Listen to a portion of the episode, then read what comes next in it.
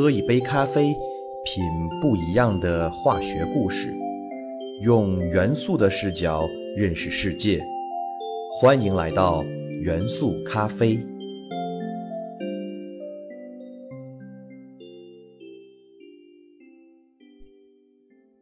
大家好，欢迎收听元素咖啡，我是你们的老朋友老胡。在元素咖啡开播第一期的节目中，老胡就跟大家介绍了一种贵金属元素铂元素。老胡同时也说过，铂元素却是铂族金属中最不贵重的一种。那么今天老胡就跟大家介绍另一个铂族金属家族中的成员铱元素。铱元素原子序数七十七，位于第六周期第八组。铱是地壳中最为稀有的元素之一，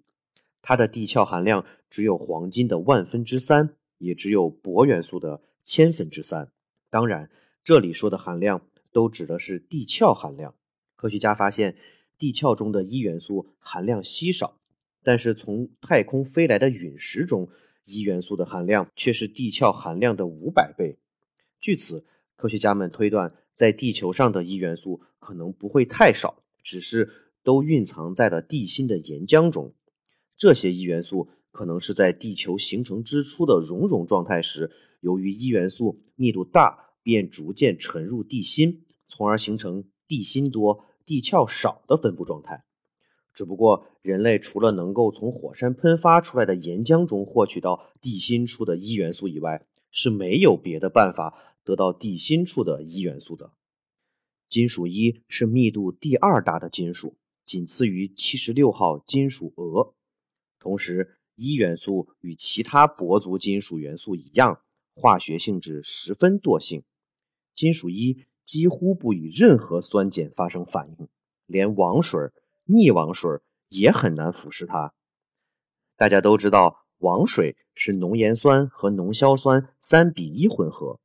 而逆王水就是反过来，浓盐酸和浓硝酸一比三混合。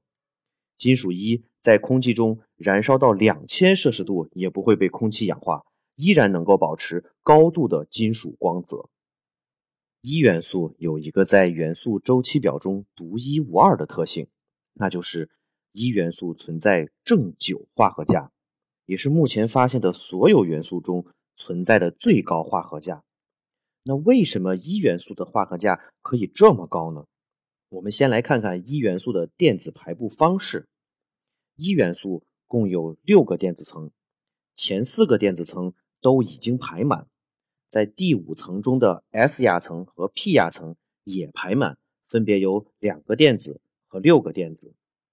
而 D 亚层则没有排满，有七个电子， G 亚层是空的，没有电子。而最外层的第六层则只有两个电子，位于 六S 亚层。我们在之前的节目中讲到过电子轨道能级交错。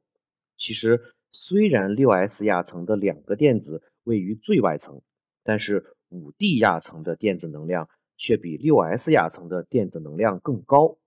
也就是说，电子是先排满 六S 亚层之后才会去填充 五D 亚层的。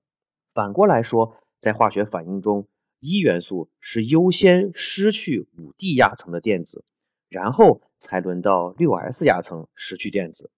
所以 五D 亚层和 六S 亚层的电子都有可能在化学反应中失去，故而 五D 亚层的七个电子和 六S 亚层的两个电子都是铱元素的价电子。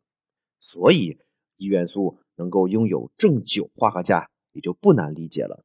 就是当铱元素把所有九个价电子全部失掉的时候，就会显示出正九价。这个结果已经得到了中国科学家的证实。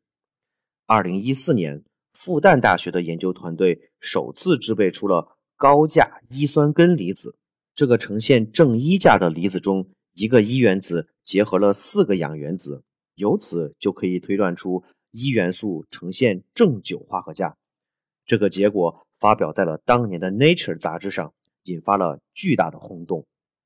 其实对于铱元素这类具有非常多价电子的元素来说，并不是像周期表靠前的那些金属元素一样，把价电子都失去是最稳定的状态。因为当一原子的价电子都失去的时候，一元素所带的电荷太高，反而很不稳定，具有很强的氧化性。所以具体是失去几个价电子能够最稳定，取决于多方面的因素。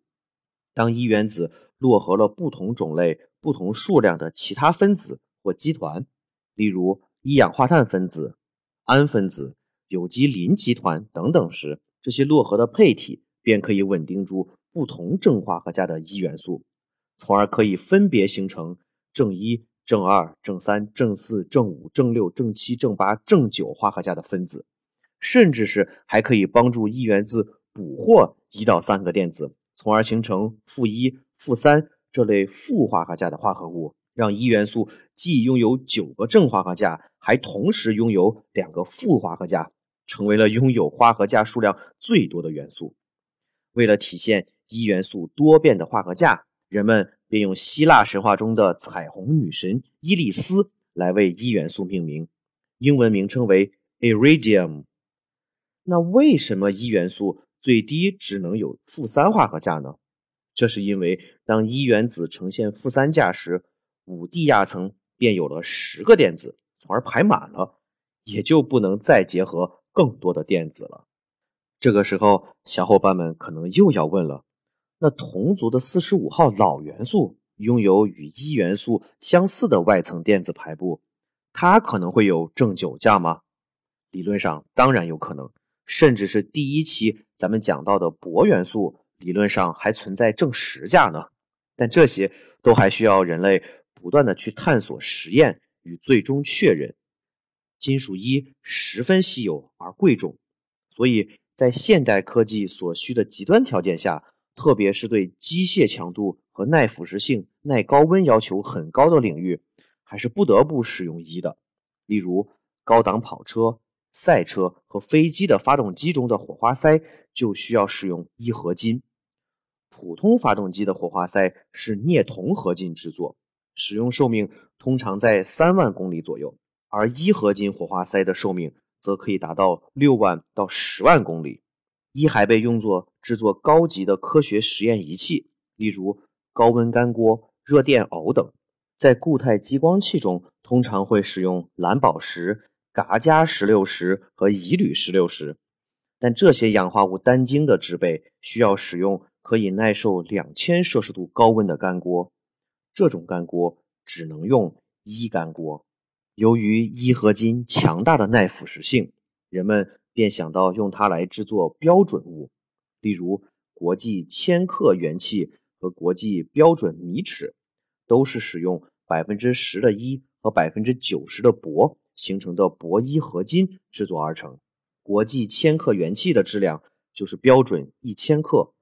而国际标准米尺的长度就是标准一米。只不过在后来这两种单位的定义方式都进行了优化和修改，所以这两件国际标准物便被永久地封存在了位于法国巴黎的国际计量局内。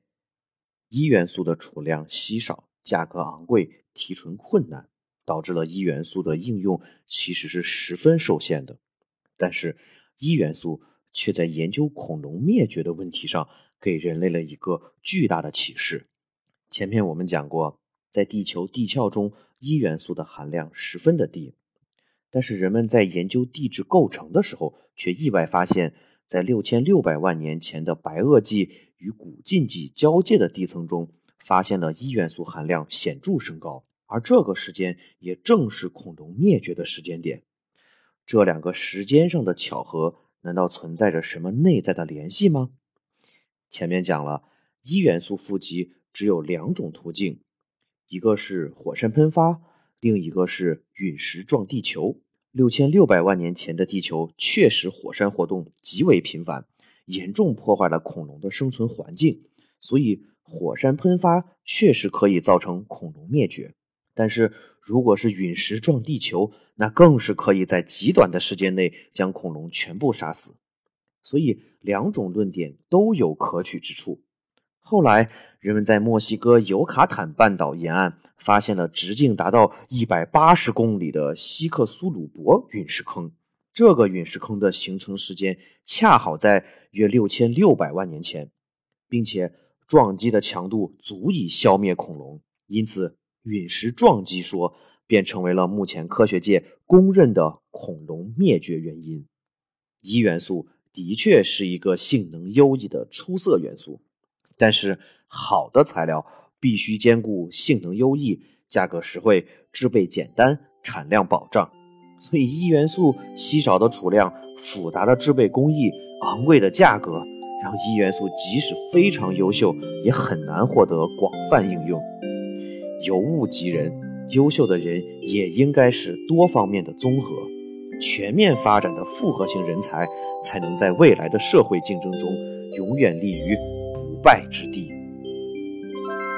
喜欢节目的小伙伴们，请打打五星好评哦。